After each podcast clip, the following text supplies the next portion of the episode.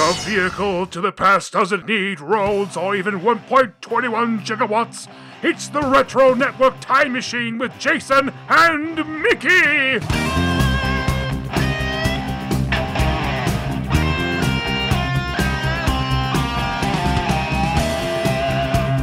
Welcome back inside the TRN Time Machine, sponsored by Retro Days. And I hope everybody got to see the Halloween special that dropped just this past week. Uh, I got to see it live uh, Friday. Mick, did you get a chance to follow No, up and watch it on YouTube? You're just rubbing it in, Tom. I get to watch it live.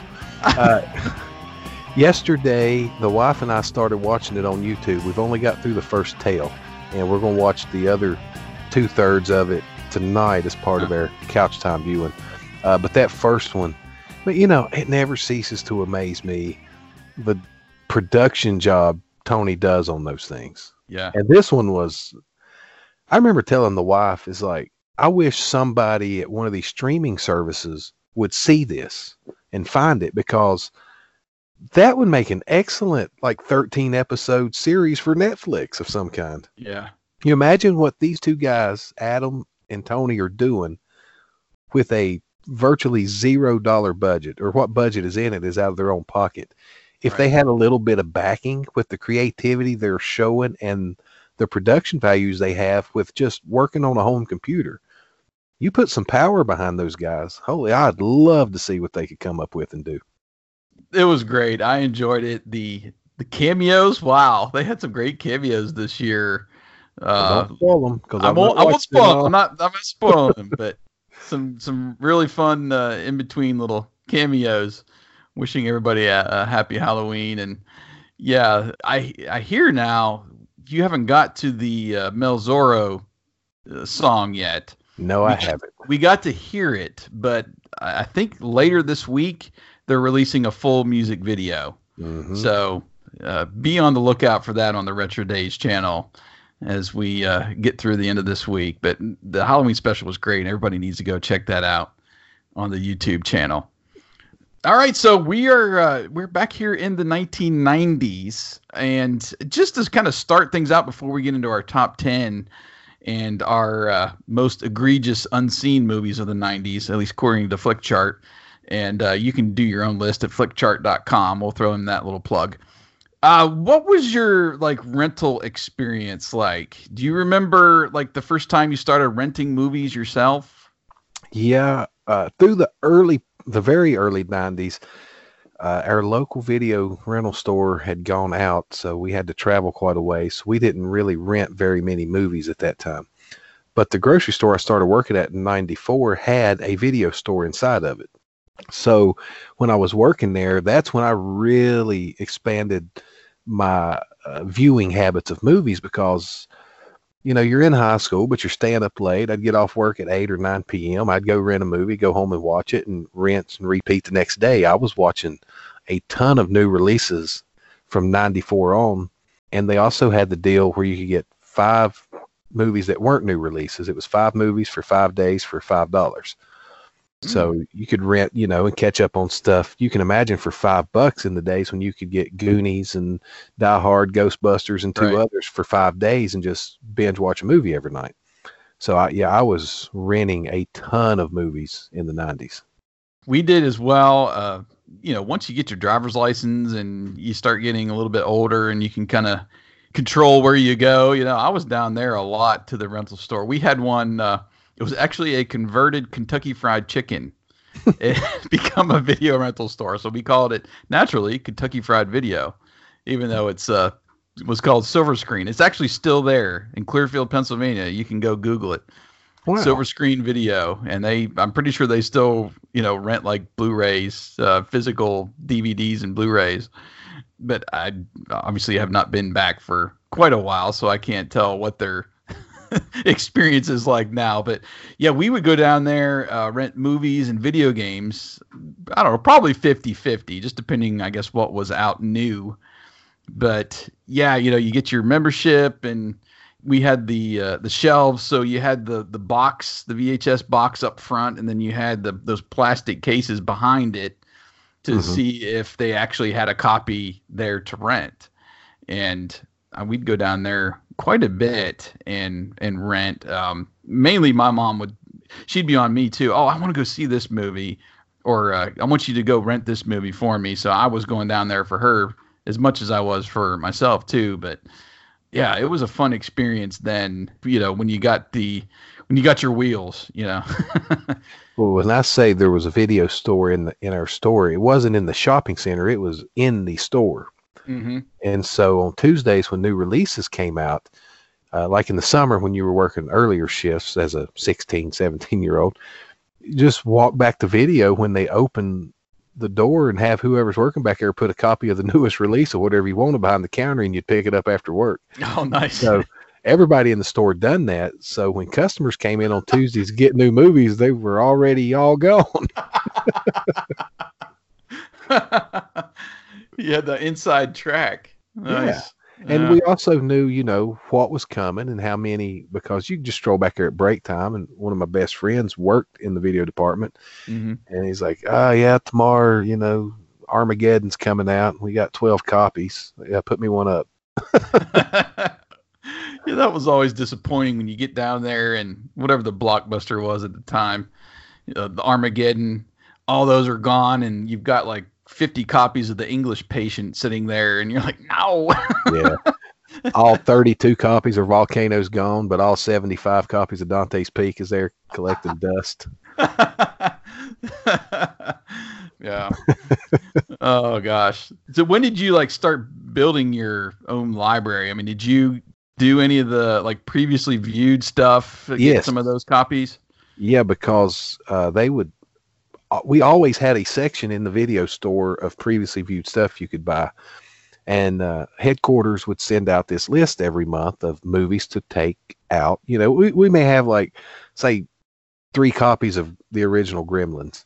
And they'd say, we're going to take one of those out and, and make it for sale. And because you're always getting new movies in every week, the space on your shelf stays the same. You always were having to rotate stuff and it, I was mainly buying older movie stuff that would make Adam jealous now, uh, which I no longer have. But they would be taken off like from the horror section. They would take out House and House Two, and I'd buy both of those, or they'd take out old wrestling videos and video games, and so I started my collection then. And my wife, we actually met at that store. She worked there, and she done the same thing. So when we actually got married, both of our collections doubled well, I gonna say double because we had a lot of duplicates that we had to do something with at that point.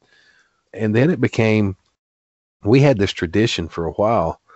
Uh, you know, I'm a big football fan. During football season, we would watch football. Even before I was married, it was football. Well, in the football off season, usually I would go to town on Friday or Saturday to the local stores, and while I was there, I would find some movie or two and buy them. And that's what we done on Sunday afternoons was watch movies. So cool. our collection just grew every week. It was growing.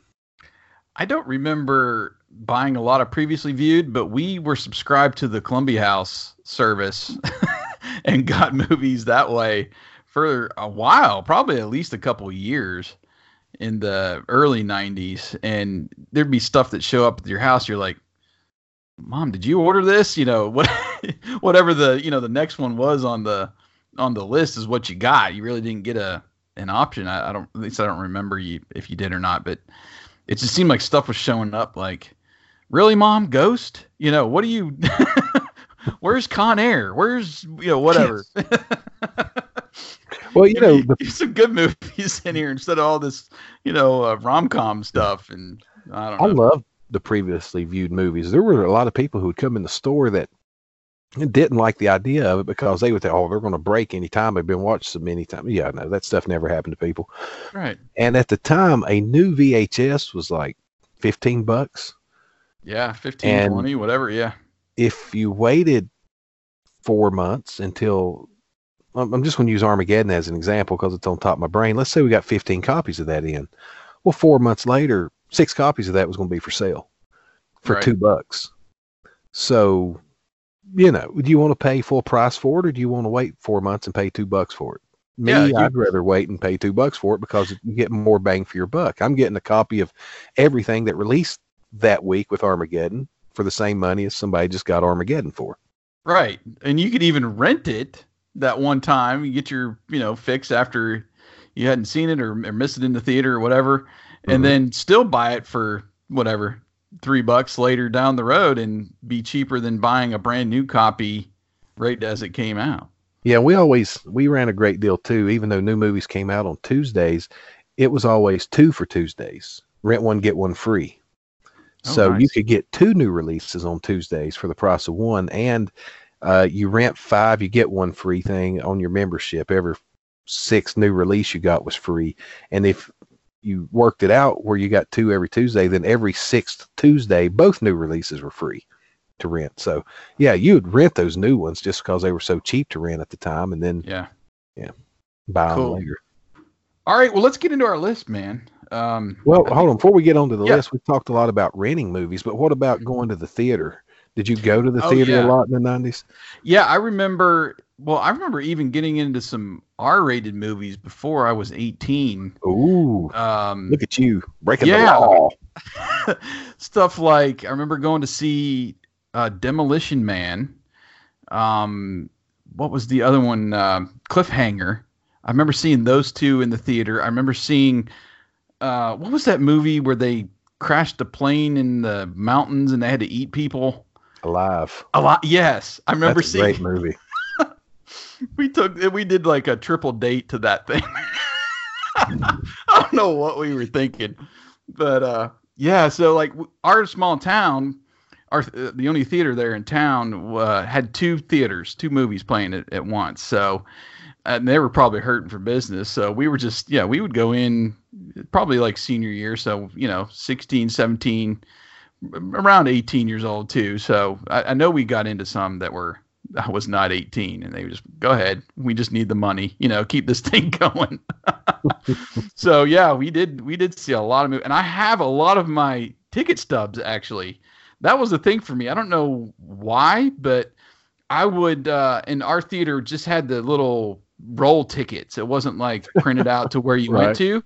So they would rip it in half and I wrote on the back what movies that I've seen. So I have some like Wayne's World and whatever, Ace Ventura, some of those in the earlier '90s, and I I kept them and uh, I got a I got them in an envelope somewhere in my uh, stuff. But yeah, did you uh, hit the movies a lot? Constantly. Now, yeah, when I started driving in '94, which I never really went to the movies before that, but uh, in the same town, I worked in the next town over from where I lived, and in that town we had a theater like you just described. They had two screens in the theater, and uh, they used to run two dollar Tuesdays.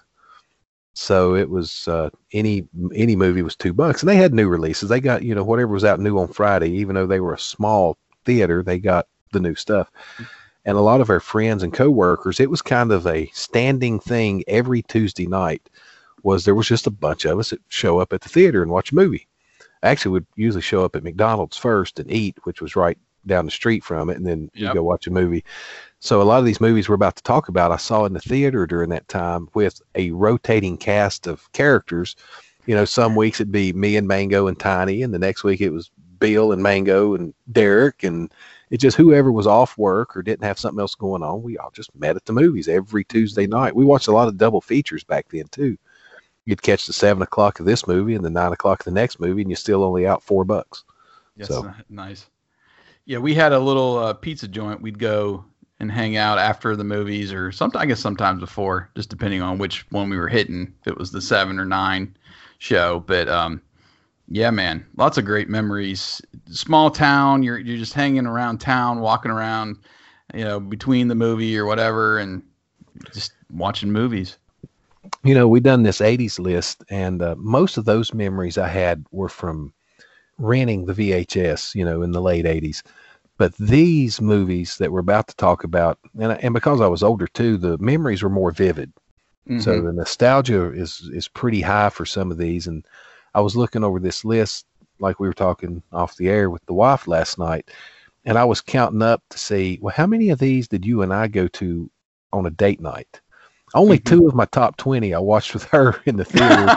but you know, I was like, that seems that seems weird. But she said, honey, we didn't start dating until ninety nine, so you only had a limited amount of time to watch a nineties movie in the theater with me. I was like, oh yeah, it must have been some other girls then. And I was, Whoops. Yeah. All right. Well, uh, let's get into it. Um, we talked about maybe trying something we get to our top five here. So, spitting off a uh, a quote from the movie and see if the other can guess it. Yeah, and it'd be good for you at home listening too to see Yeah. if you can just know the quote because usually if it's going to be in your top five movies of a decade, there's going to be some quotable things about them. You just have to imagine that's the case anyway, unless you've got a bunch of weird picks.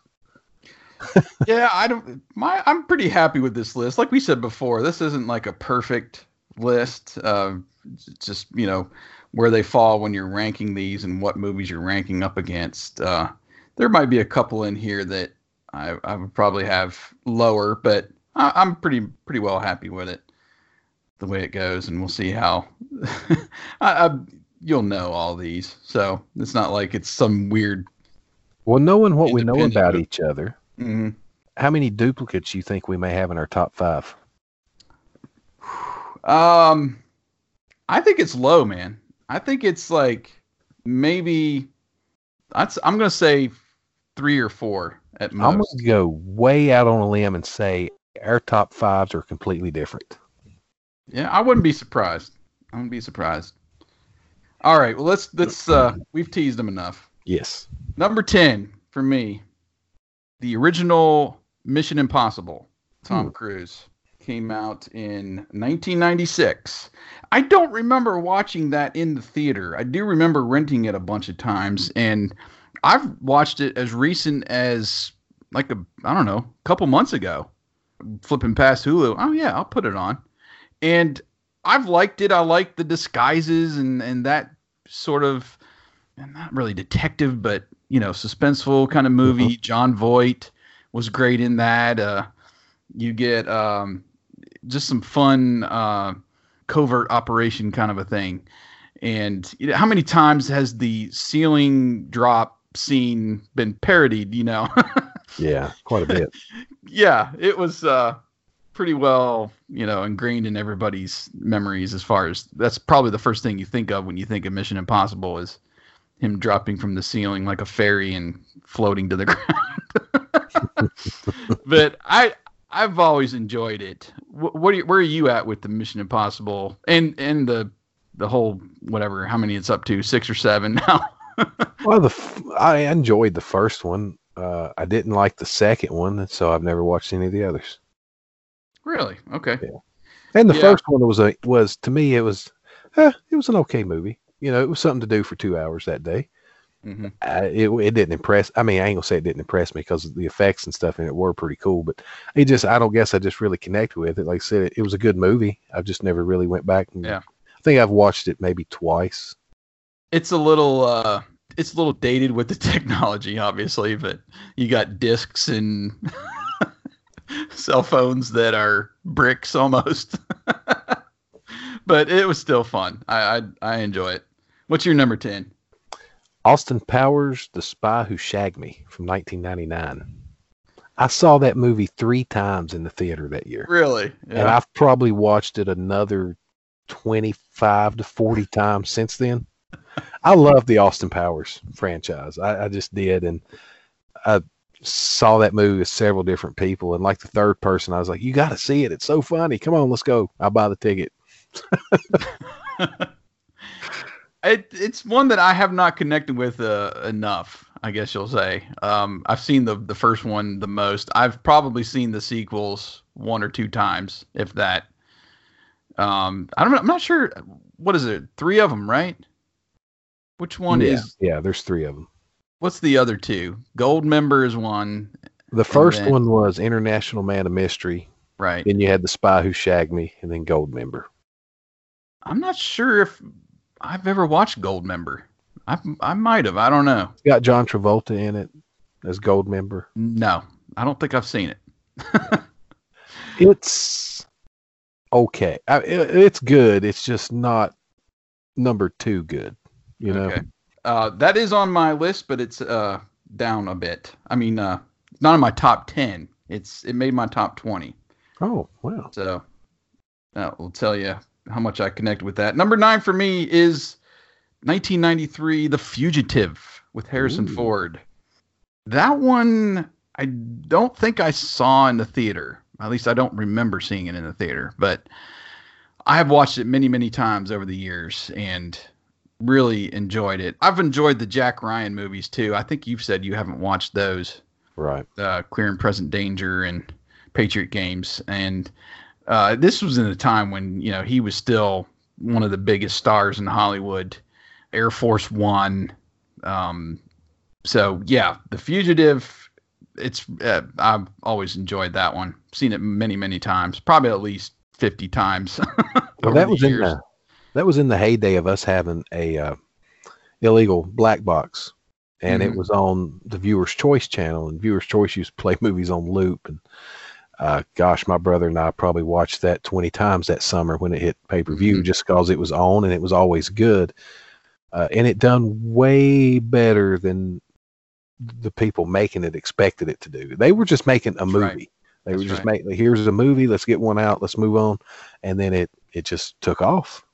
And I, I'm not sure I've ranked it on my flick chart, but U.S. Marshals, the sequel, mm-hmm.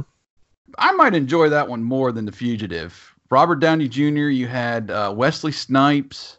Have you seen that one, the sequel? Yeah, it, you know it gets panned as not being a good sequel.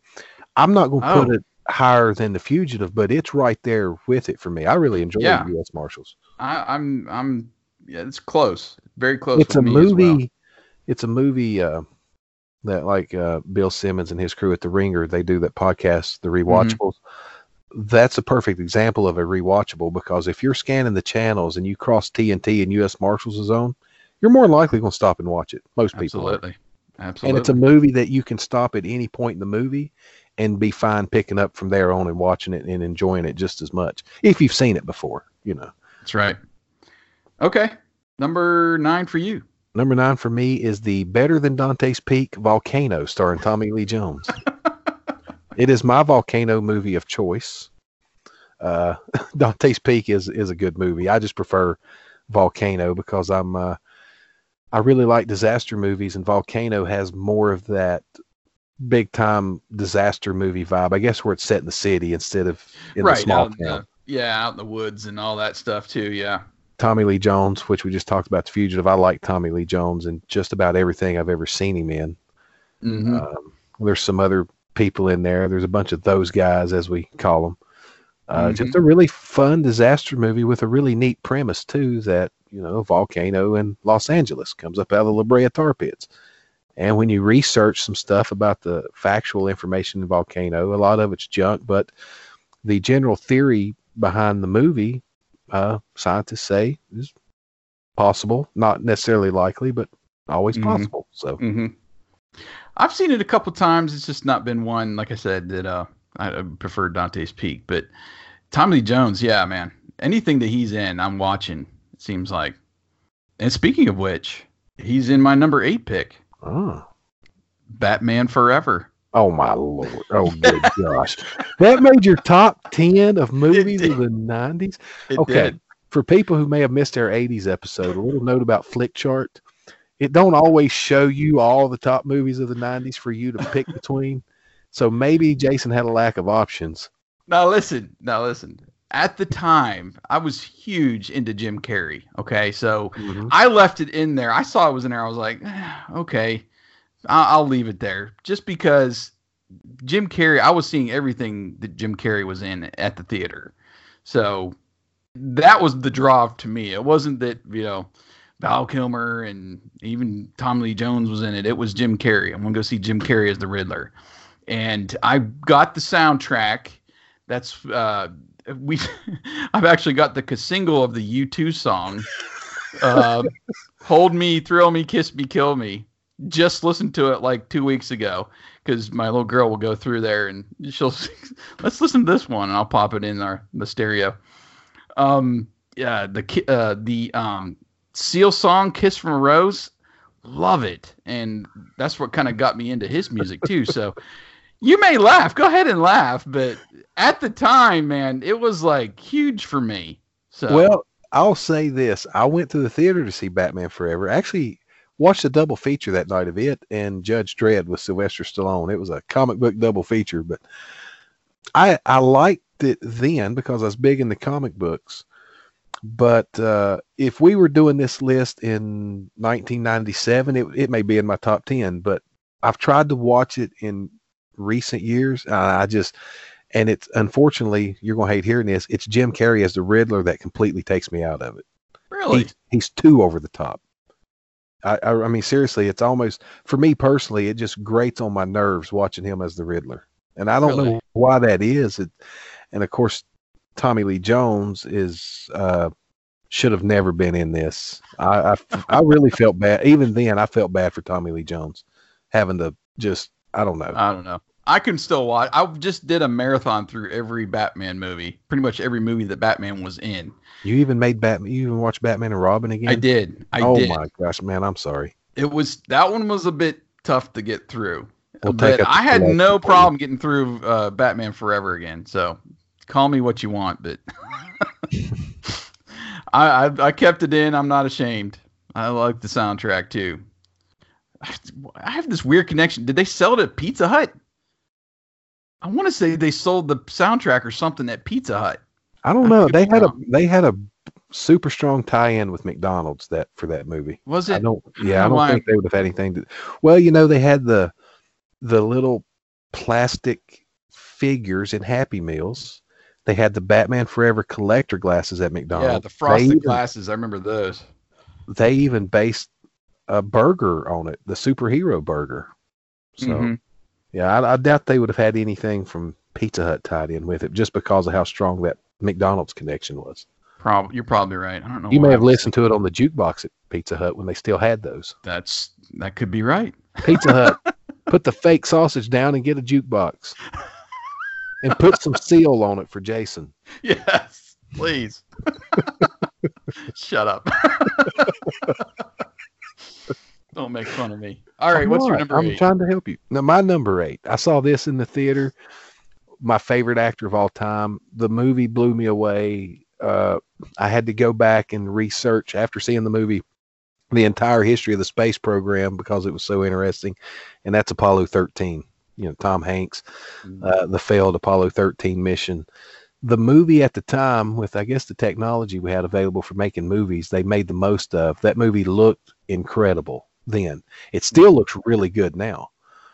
Big time stars with him, Bill Paxton, Gary Sinise, uh, Ed, what's his name, Ed Harris. Yeah, Uh, just, yeah, the whole movie was great. Yeah. I I'm guessing it has not come up on my flick chart yet because that should be in my top ten. It should be in my top twenty, and it's not. So I, I don't think I I've was really surprised when I checked my chart and it wasn't in my top five, but it's in my top 10, so I'm fine with that. But that's a movie I still watch once, sometimes twice a year, even. Oh yeah, very rewatchable. We watched it uh, just before the anniversary of the moon landing. We watched it, and then like the following week, we watched that great Apollo 11 documentary I told you about. Mhm. So uh, I just watched it this summer. Have you ever watched the From the Earth to the Moon miniseries? I saw parts of it when it what was it on CNN when it first debuted years ago. Oh, I can't remember what network had it. But Tom Hanks done it too, didn't he? Yeah, yeah, it was really good. I've seen lots of it, but it actually came out just before Apollo 13, if I remember right. And uh, so I'd missed it, and that was in a point in time. Like if you didn't record it on a VCR, well, mm-hmm. you missed it. So I missed most of it. It's a great movie. I'm I'm pretty sure we watched that one in the theater. Well, that's one I certainly watched in the theater. I can remember going. That was in that time frame of everybody going to the movies every Tuesday night. That was a Tuesday night special right there. cool. All right, number seven for me. We just mentioned it in our streaming scheme. 1998 Rounders. Matt Mm. Damon, Ed Norton. I am pleasantly surprised that is in your top 10 I've seen that for you. many, many, many, many, many times. And it's just such a great movie. It sucked me in. It's it's one of those against all odds and you know, those dreams of getting rich quick, you know. Mhm. Uh you just get tapped into that and I don't remember the first time I've seen it. I didn't see it in the theater. It probably wasn't until after like Texas Hold'em started getting big when uh, the World Series hit. When was it? When Chris Moneymaker? I think it was like 2003 or 2004 when poker just blew up on TV. and I probably saw it somewhere around in there, and was like, "Oh man, this movie's just great, Mhm. great acting, and uh, just a fun story, and all centered around poker." And I can watch. I like watching poker on TV sometimes, uh, World Poker Tour mainly, and um, there's a whole channel actually on Pluto TV that I get sucked into sometimes. But I, uh, yeah, it's just one of those movies that was was really fun, and if you like the game, it's like way higher, if not the standard as far as poker and movies Right. go. You know, Mhm. What do you think of Rounders? I loved Rounders. Uh, as a poker player myself, it's a movie that everybody has seen in their poker circles, and uh, it didn't do very well at the box office. Like you said, it was after poker kind of took on a life of its own that people found it, and it took on a life of its own. But the cast with Matt Damon and Ed Norton and John Turturro, some other recognizable folks in there, it had a good cast, good writing. Malkovich too, man. Yeah, John Malkovich. Yeah. So you tricked me. I splash the pot if I want to. Whenever, yeah, we won't go into that language, but Uh, yeah, it was just it was a great Uh. movie. I really enjoyed. it. I watched it here recently too. I've got it on DVD. I don't know, maybe three four months ago we popped it in and watched it. mhm. It's in our it's in our yearly rotation. Yeah, mine too. I think I got the digital copy of it when it was like five bucks or something on Google Play. so, great movie. What's your number seven? Another movie a bunch of us went and saw in the theater, Independence Day, and that movie I think may have had the biggest crowd of any of the movies we went to see at that time. Mm-hmm. because everybody was pumped for it. You knew, or at least in our circles, you knew that this is a major summer blockbuster, possibly the biggest movie of the year. It, it's released, you know, at Fourth of July. It takes place at Fourth of July. It's got Will Smith, which well, it's hard to think about now. This was his first movie role, Right. and he knocked it out of the park hit the biggest grand slam home run you he could have hit at that time. And we talked about it on a previous episode, it versus the new Independence Day. Uh, this first one was just one of those people can pick it apart. You can find flaws in it, but this to me is if there is a definition to guilty pleasure movie, this is it. You don't worry about the flaws and the logic. You don't worry. No. About you just kick the recliner back and you watch it with a smile on your face for the action and the quotable one-liners and the feel-good moments and Yeah. your your own adrenaline gets running in several parts of this movie. No, sir. Just a little anxious to whip ET's ass. That's right. Yeah, I remember watching that one in the theater.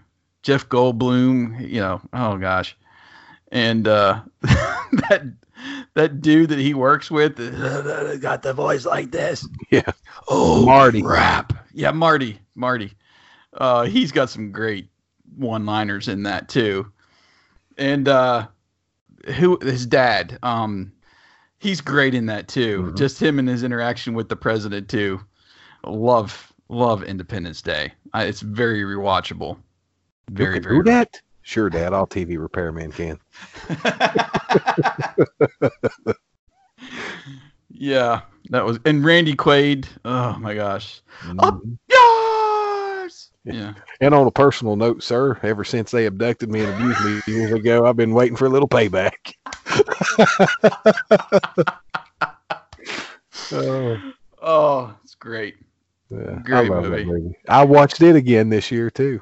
I have too. Yeah, I went back to back when I bought that new one.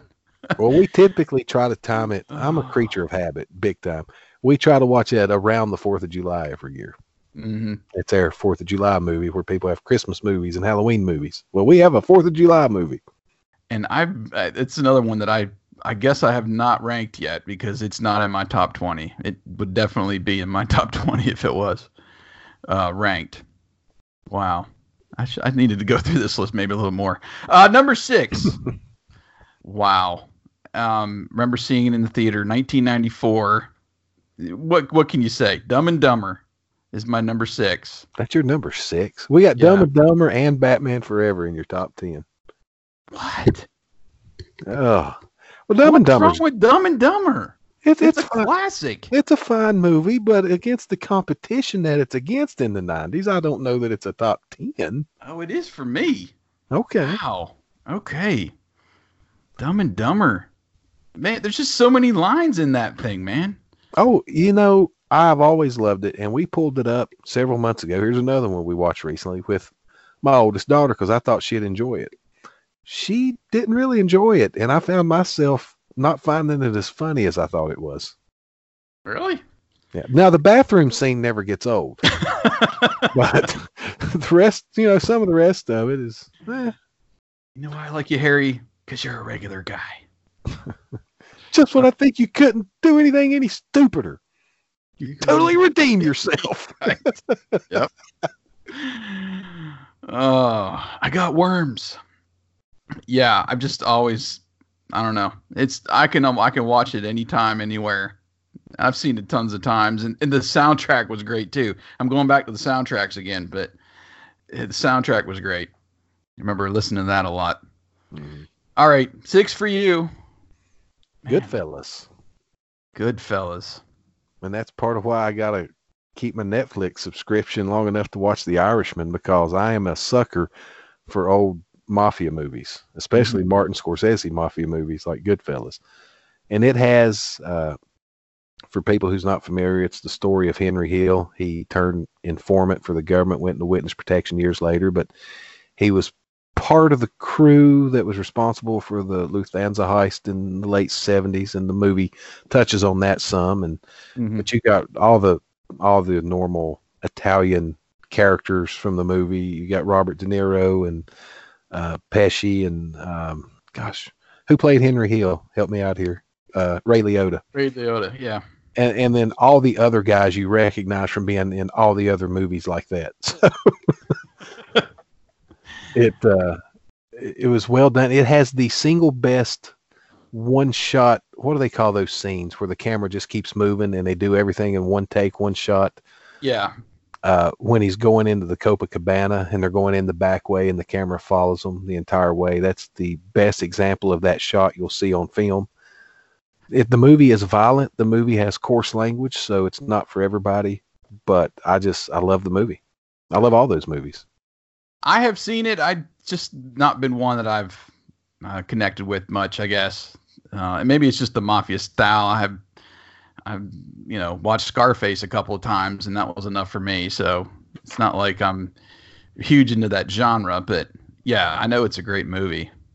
Another one of those uh, shots you're talking about, in from the uh, '90s movie. Have you ever seen the movie Snake Eyes with Nick Cage? Yeah, I like Uh, that movie. I do too. And that whole beginning scene is that same way. It's one whole continuous shot of him going through the arena until he gets out to the ring. I can't remember how many minutes it is, but yeah, very cool. All right. We're up to number five. We're going to try to do these movie lines. Yeah, I want to see what you got. See if I can guess your movie. I'm guessing so far from the list, I might have some trouble though. uh, no.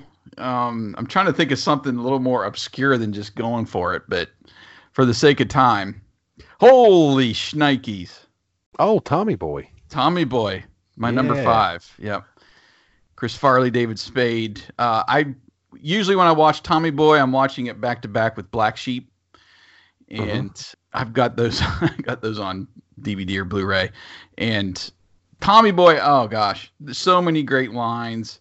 I loved Chris Farley. You know, loved watching him on SNL, and then once they got do, to doing the movies, it was just oh pure comedy gold the you know the physicality of everything that he does and uh, just those crazy one liners too throughout that movie is great and destroying that car that poor car I love that movie. That when it came out that year, what was it, 95? 95 yep Uh, that was one, I don't know, maybe we still had the black box then. Maybe that's where I saw it, or maybe we rented it. But I instantly fell in love with it. And I've watched that movie at least 50 times in my life. And it never gets old. right Matter of fact, I just ordered and received my Callahan Auto Parts T-shirt last week. it's a green shirt with the white Callahan Auto Parts logo on it uh-huh from that movie. So i've Yeah. got i've got one with him in the uh hard hat that says uh, i've got cat like speed and reflexes Love wearing that. Just yeah. before it hits him in the face. My wife just told me like the other day there was some story where a somebody thought a deer was dead and came back to life and like killed somebody or something. I was like, was it in the car like Tommy Boy? She's like, no, stupid. I don't know. that whole scene. Oh man, I'm sorry about your car, but that was awesome. Bees, bees everywhere. yes. Uh, Cal Tippin and I'm a maniac at the. Uh, I was just thinking station. of that same scene. Yeah. Whoa, Dad, is that for me? No, No, son. That's for me.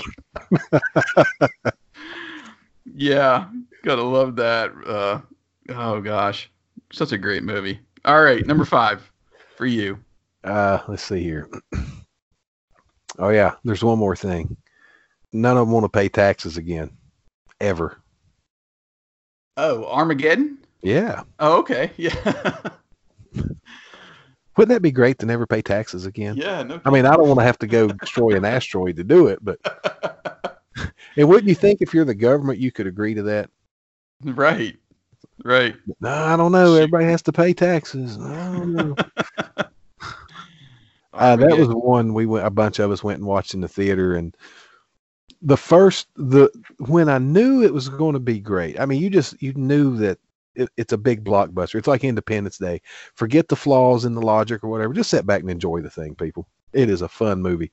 But I knew I was really going to enjoy it in the first few minutes when those first asteroids are hitting New York City, Mhm. and the cab driver is Mr. Cooper. I'm like, hey, look, it's Mr. Cooper. They got him playing this that. small of a role. This is going to be awesome. Imagine everybody else that's going to be in this. But you know, we got the great Aerosmith. Uh, Don't want to miss a thing. It become a big hit out of that. Mhm. Uh, just full of great actors and people who were not known as great actors then. Uh, the big dude uh, from the Green Mile. What's his name? Oh yeah, I, it's like three names. Yeah, remember. but that that was his like first time really being found. and Mhm. he went on to have a tremendous career after that. Owen Wilson was in it that before he was really much of anything. Ben Affleck when he was still say, young. yeah, Ben Bruce Affleck. Willis, Liv Tyler, Billy Bob Thornton. I mean, this movie was full of people, just full of people. Yeah. That was great. Uh, I'm sure everybody who's listening to this podcast has seen it, but the team of oil drillers that have to go up to the asteroid and drill a hole 800 feet deep and you know split it apart with a nuclear bomb. It's not very plausible, but man, it's such a fun movie. I have probably not watched it in about a decade.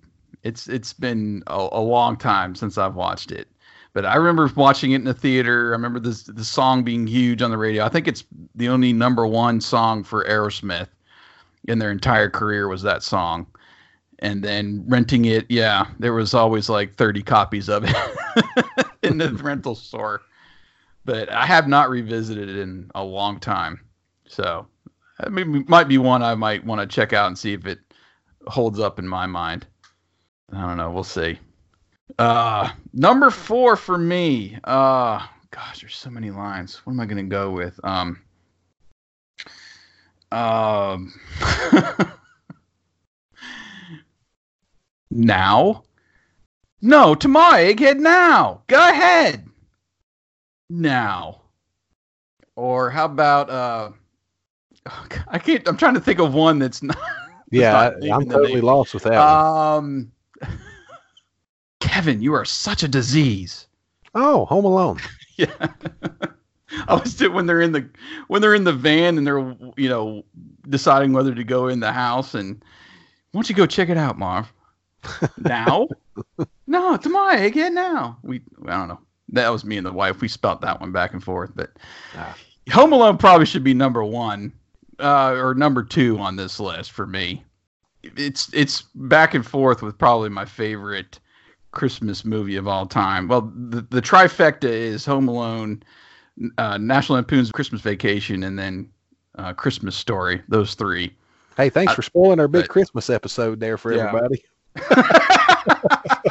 well, the way this list is going, who, God knows what's going to be number one on mine if we use Yeah. Flickchart. But yeah, uh, it's a annual thing. Some sometimes we'll watch it multiple times, but usually we'll uh, go through the, the first three movies we will watch, even though you know number three doesn't have Macaulay Culkin. Yeah. Uh, we can we still like to watch that one, but yeah, it's Home Alone is a classic. It is a classic. It's probably it's one of the only movies I've I remember being in the theater and watching with my dad because my dad never went to movies. He would watch them when we rented them or something, but and probably the last time I remember watching one with my old man, we went to see Home Alone. So Well, my was great. brother and I went to the theater to watch Home Alone. Bought tickets to see Home Alone, but somehow we got into the wrong theater and ended up watching Ernest Goes to Jail instead. Oh wow, okay. Was that or did we end up watching No, maybe we purposely went and watched Ernest Goes to Jail. We ended up in the wrong theater. It was either Ernest Goes to Jail or one of the teenage turtle movies that we got into instead of Home Alone. Did the first movie come out the same time as Home Alone? That's that sounds right. It was that's what it 1990. It was 90. Yeah. Well, anyway, we ended up seeing a good movie regardless, but I didn't get to see Home Alone in the theater, so I was totally lost talking to my friends at school for months. okay. So, All right. My turn. Yeah, your turn, man. Uh, Mama always said life was like a box of chocolates. It don't last as long for fat people. Oh, wait, did I screw that up? I no, that wasn't the line. that was it? up, Yeah. Okay, Yeah. But I think you know where I'm going anyway, though. Yeah. That was uh Forrest Gump is just epic. I, Yeah. I, I, there's no other word to describe it. It's just epic. Uh, we that was one I rented when I was working at the grocery store. Mm-hmm. and uh, my mom sat down to watch it with me, and it instantly became her favorite movie. I think other stuff have passed it since then, but it was her from that point on her favorite movie. She was in the vein that she was her top five if she was here with us would be like Steel Magnolias, Fried Green Tomatoes, Driving Miss Daisy, and Forrest Gump. That would- that would be her list. So to to tell you where she's coming from with that stuff, hmm uh, and son-in-law with Pauly Shore, surprisingly enough, Wow. she loves that Okay. movie, which I do too. We'll talk about that next month, I'm sure. Uh, but for like I said, it's it's epic. It spans generations. It has scenes from multiple decades. It featured technology we hadn't seen before with the way they were inserting Tom Hanks's Forrest Gump character in these famous news clips and things Right. uh, probably the single best all encompassing soundtrack of all Oh time. any gosh, yes. Double soundtrack. Yeah. Yes, double soundtrack. It just uh, it won uh, picture of the year. It, it, there's not much bad you can say about the. I don't know of anything bad I can say about this movie. Uh, it's one of those that, like I said, you're scanning the channels in its own. I put the remote down wherever I tune into it at, and I just watch it. And if I'm not coming across it at some point, we certainly make a point to watch it every year mm-hmm. at least once a year. It's one of the movies that, like I said, the wife likes to have something on when she goes to bed at night, and I'll come in and have to deal with it too. Uh, Forrest Gump is one of the DVDs we'll put on loop several times a year that it's on for two or three nights in a row. Yeah. And I'll come in from work and I'll walk in and it, she's had it playing and I will lay down and find myself not going to sleep and watching a good half hour of it wherever it's at. Yeah, it's been a while since I watched that one too. It's not one that I've revisited as much as you have over the years, but yeah, I mean, well, how it's pretty long too, man, isn't it? Like close to three hours or something. Yeah, it's at least two and a half hours. Yeah, I remember it being pretty long, but and maybe that was part of the thing, but I, I don't know. I I just haven't revisited much. But Lieutenant Dan, Gary Sinise, that's probably where he kind of made his money. you know, uh, as far as a career goes, what what broke him out and and got him moving uh, down the road. But uh, Well, yeah, he was so that- great in that. that propelled him. What broke him out and got him going, what got him the Forrest Gump role was the excellent turn he had in Of Mice and Men with Billy Bob Thornton. Okay. that's what put him on the map, and that's how he got the Forrest Gump role, and then that just launched him in the stratosphere. Yeah. And he followed it up doing stuff like Snake Eyes with Nick Cage. but you know, when you're in Forrest Gump in a major Apollo role, 13. yeah, he was in it too. But isn't everything after Forrest Gump kind of downhill? I mean, and it's no fault of their own. It's just Oh, yeah. they hit such heights with that. I don't Yeah. know how you ever get back to it. It's true. Very true. Okay. Uh number three. uh, victim of the uh, geography of this one. Um let me give you a line here. Okay, campers, rise and shine and don't forget your booties because it's cold out there today. It's cold out there every day. What is this? Miami Beach? Ah, you're talking about Groundhog Day. Groundhog Day. Yeah. Love that movie too. Speaking of endless loop, yeah, that's an endless loop within itself. but I, I don't know. I I don't remember seeing it in the theater, but I remember renting it many times. Anytime it was on cable too, like you're saying, with some of those other movies I was watching, and it's just fascinating to think about what what would you do if that was you in that situation and you just would wake up and start the same day over and you could try new things and do everything that he did. It was like a fantasy lived out, you know what I mean? And just the supporting actors in that were, were great too. Chris Elliott, he, he cracks me up, the camera guy. Um, I, I I don't know what it is about and watching the Goldbergs now the uh, the principal is Ned Ryerson on the on the show I just it's me Ned Ryerson good same guy Bing! Bing, yeah. Uh, just waiting for him to do Bing on the Goldbergs one time, but yeah, I like I said, it's uh, Punxsutawney. Uh, about I don't know, 30, 40 minutes from where I grew up. I've never been there on Groundhog Day and all the craziness, but I have been there as a field trip, you know, throughout the year just to uh, see where it all takes place. But, I would be very depressed if I kept waking up every day in Punxsutawney, Pennsylvania. I, mean, probably would too. I'm not gonna. I'm not gonna lie. like if you come to the self-realization like okay i'm stuck in this time warp i get to relive the same day every day you'd feel pretty down like and i have to do it here you know like why can't this be las vegas or or something that Right, you get to relive every day in uh, somehow groundhog day oh no i see it Uh, it just hasn't come up frequently enough for me to rank it higher on my list it probably should be higher on my list than where i see it at so I just Bill Murray is great. That that's my favorite Bill Murray movie. A lot of people will say Scrooged. For me, it's Groundhog Day. A lot of people say Caddyshack too, but it's still Groundhog Day for me. Yeah, it, I don't know. It, I just love him. His what I would call like solo movies without Aykroyd or you know his all of his buddies. Mhm. Um, it's it's great. I'll even watch. Uh, one of my mom's favorites was uh, uh, what's the one where he's OCD? Um, what about Bob? Yeah, I like that one too. What about Bob, man? Oh gosh, I could watch that one right now. Great movie. All right, number three, hit me. Uh, let me think of a quote. This is a. Oh, uh, I just know that every man I kill, the farther away from home I feel. Ooh, um, ah, it sounds familiar, but I'm I'm not placing it. I'll try one more with you. Okay.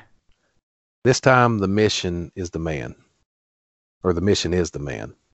Oh, uh, Saving Private Ryan. Yeah. Okay. Another Tom Hanks movie on my top 10 list from the 90s. Yeah. Told you he's my favorite actor. and I didn't even set out to pick a favorite actor. It just happened. How about that? Yeah. so would you put Saving Private Ryan above Forrest Gump for real, or? Yeah, I would because Would I'm you- a I'm a big World War II buff too. Hmm So this combines the best of both worlds. Right. Uh, and again, great cast with Tom Sizemore and Vin Diesel, which is not in it very much, but he is in there. That was a great Uh, cast. Matt Damon, just uh, and the story is just so good. You know, them tramping across Europe from Normandy looking for one man, like they like Tom Sizemore said, it's like looking for a needle in a stack of needles. Right. So Yeah, that uh, was a great line. one of the most, I guess to me anyway, memorable opening scenes in a movie, without ever having stormed the beaches at Normandy. Yeah. I can't only imagine how scary it actually was in real life when you're in watching it on you know on this how real it feels. So uh, yeah. it, it's a great war movie in general. It's a great '90s movie. It's one of Tom Hanks's best performances, and that's covers a lot of ground right there. Yeah. But Tom Hanks does a good job of being the the confident leader of men, and at the same time, you can tell how vulnerable he feels inside without telling people. And you know that soliloquy he gives there towards the end of the movie, where he he gives that quote that I just know the more men I kill, the farther away from home that he feels. You know, he's there doing the duty he was called to do, but Right. it's not who he is. And the battle scenes are fun. You don't get a lot of battle scenes, but the ones they do give you are really, really well done. Uh, absolutely. I mean, it's the gold standard World War II movie. You know, what can you say about? And the the final scene, you know, when they transition Matt Damon to when he's older Uh huh. and he's at the cemetery, uh, you, I, I'm I'm weeping like a little girl. It's it's if you're not American, then you don't get that scene. But Right. gosh, it's just oh so riveting at the end, and to for him to like introduce his family, you know, at their graveside and and or talk about his family, it's wow, incredible, incredible movie. And I'm ashamed to say, again, I must be a victim of not ranking it that much or not seeing it at all. That it's not in my top twenty. Mm. So Well, at least you've got Dumb and Dumber. at least I got Dumb and Dumber, man.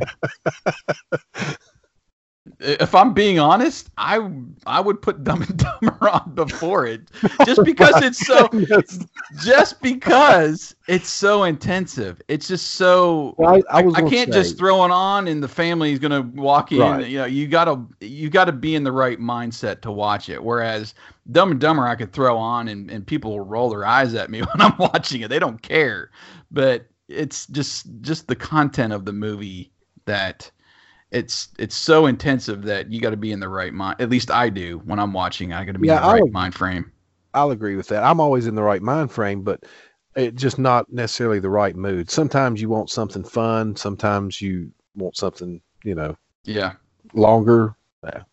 It, it can fill up some of those holes. I, I just uh, Tom Hanks. Uh, that's the end of Tom Hanks on my list so far. Okay. But three in the top ten. That's pretty good from That one is very good. Um, number two for me should not be number two. I'll admit that. It should be farther down. I would probably, it might crack my top 10, but I left it in there because it's a fun movie. And, uh, yeah, it's it's definitely not the number two, but I I back in the day I loved it. Uh, okay, here we go. Um, you understand the words that are coming out of my mouth? Hmm. No. Uh, Um, hold on, I I just can't place it. I give me another one. I I I, I Uh, know the movie. I can't place it. Uh, I'm trying to trying to think of another one that would be good for that. Uh, the one Because I one use that that exact quote I use on these teenagers at work for me at work, but I can't place where it comes from. the one that my my wife and I use back at each other all the time is sorry I'm from out of town. Um. oh gosh, what else? Um, man, you sound like a karate movie. Um. Oh, what else? yeah, I'm kind of lost. You could just have to give it to me. It's it's from Rush Hour. Chris Tucker and Jackie Oh, okay, yeah. The most I- lucrative black Asian combo since Tiger Woods. oh my God.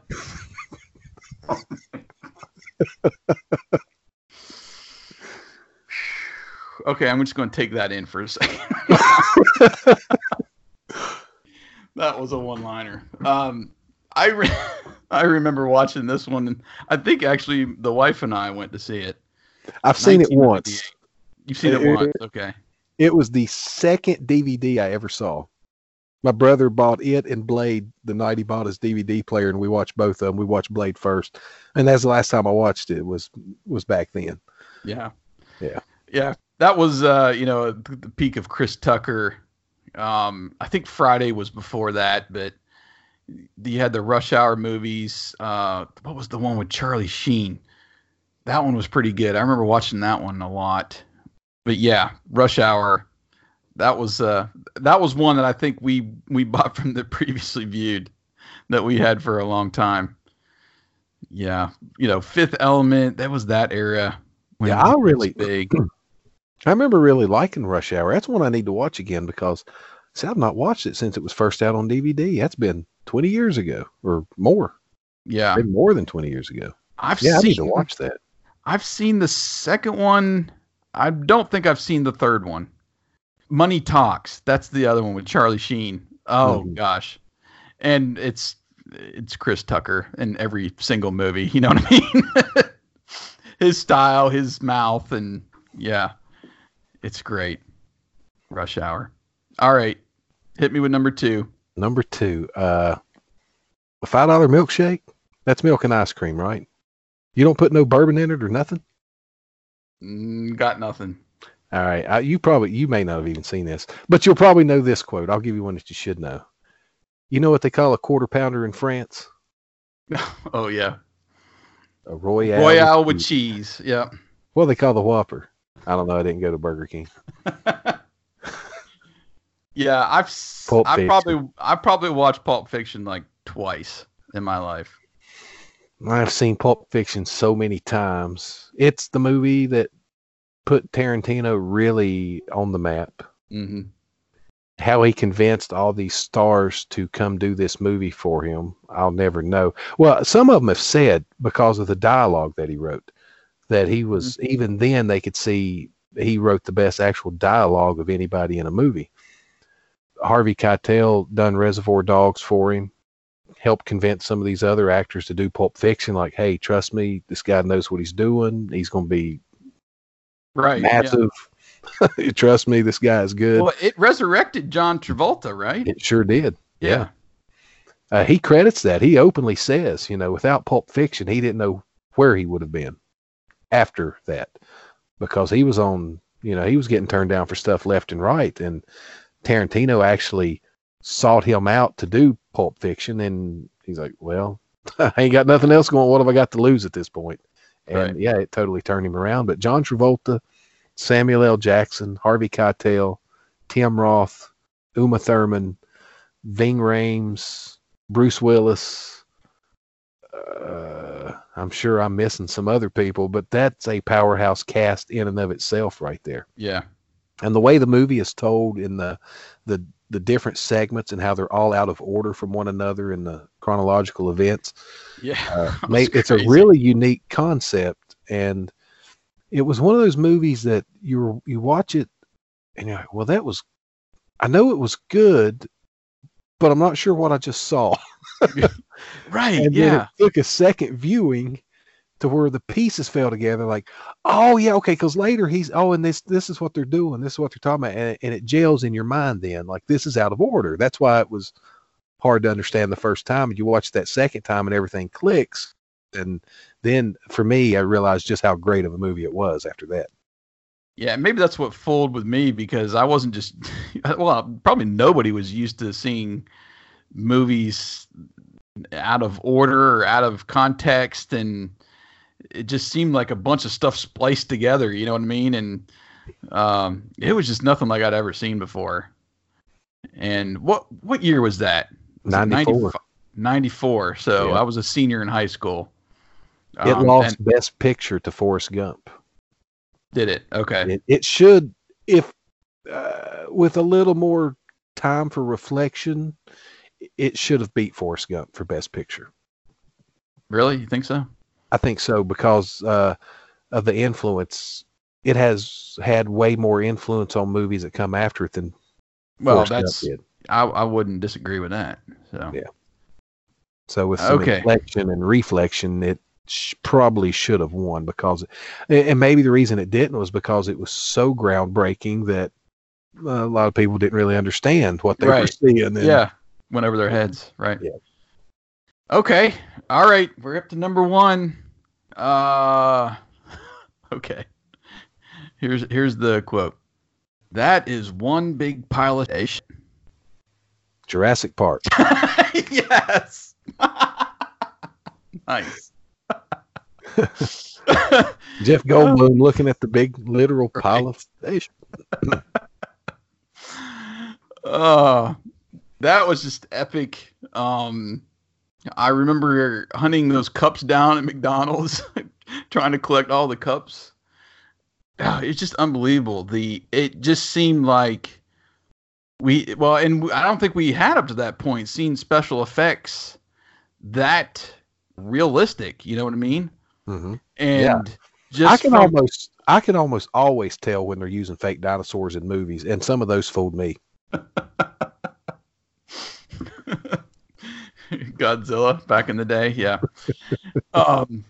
Anyway, eh, I you know, there's not too much to say about Jurassic Park other than it was just unbelievable and uh just so many great lines in there too and e- even little roles like you know Samuel L. Jackson and Newman oh I love them too we had to watch it I remember back in college even though I was in radio broadcasting I had to take the like TV 101 and our teacher made us uh, break down a couple of scenes in there. And there is some continuity stuff that's just way off in that movie if you ever dissect it. Like when he gets the uh the shaving cream can when they're at that little open air restaurant like Mhm. one minute he's holding the can and then you pan back to him and he's holding a bag and the can has moved from the the table i mean it's just it's insane if you ever go through that scene and, and really pay attention but there's stuff in there like that that we he made us watch but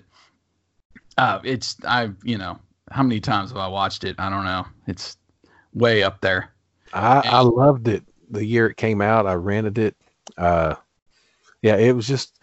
Let's see, how old was I then? I would have been 15. So that's a good age for it. You know, Mhm. it, it's just a fun movie, just fun all the way through. I need to watch it again. My kids love all the movies. Yeah. That original one I've probably not watched in a decade. I need to watch Really? that again. Yeah. yeah when my uh middle son when he was doing uh gotten into dinosaurs a lot this was a couple years ago and uh you know he's well he would probably would have been like nine or ten years old and i remember younger kids being you know excited about it being in the theater and it's there's some scary parts in there people getting Mhm. eaten and stuff you know and Yeah.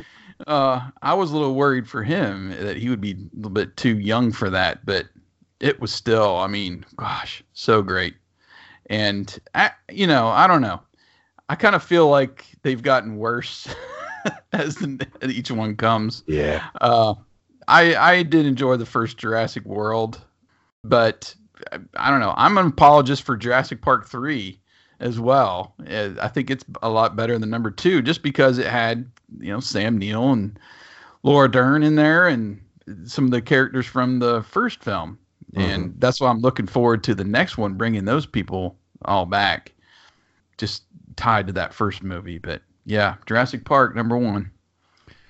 All right, hit me with your number one. I'm I'm interested to see if you've seen this or not. Really? Yeah. For a number one? Yeah. Okay. This is my favorite movie of the 90s.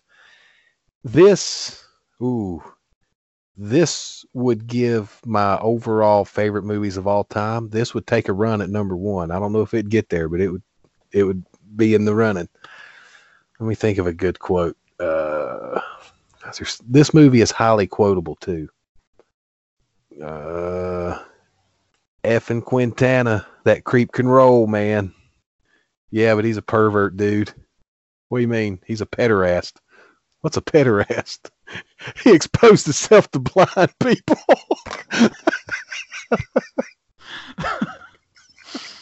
I got Uh, you- okay, I'll give you another quote then. If you don't get this one, you won't get it. Okay. Uh, F it, dude. Let's go bowling. Okay, you obviously have never seen The Big Lebowski. I've seen it once.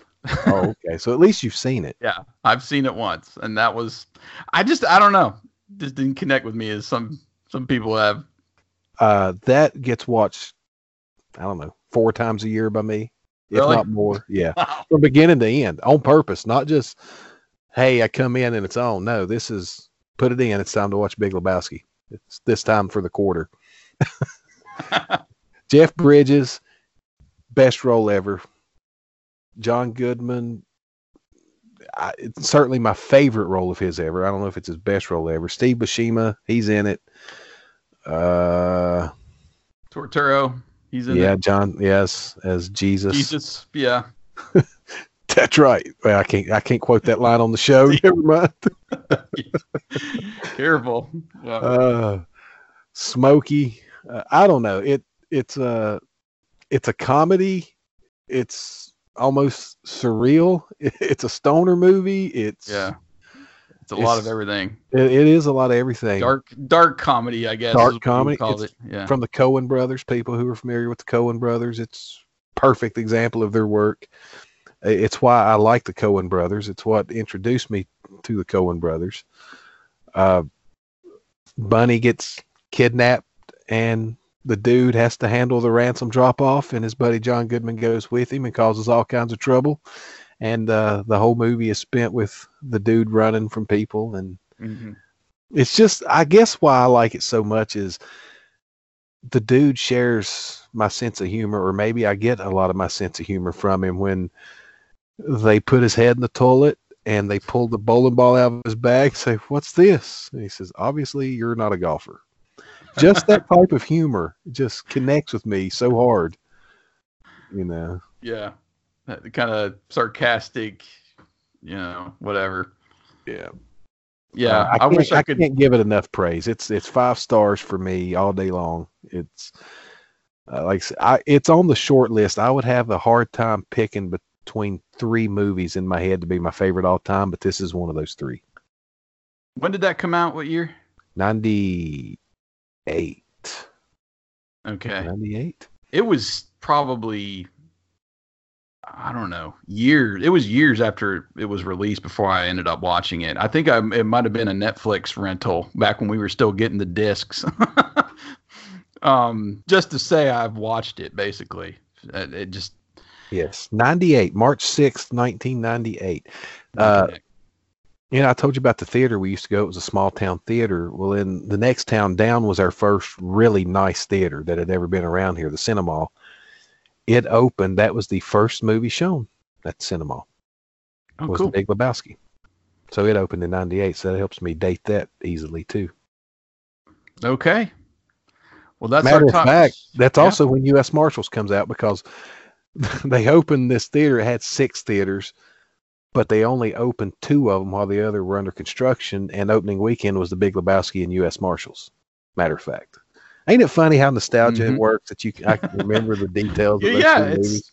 it's always tied to like where you were, or you know, location wise, and and all that that you can remember stuff like that.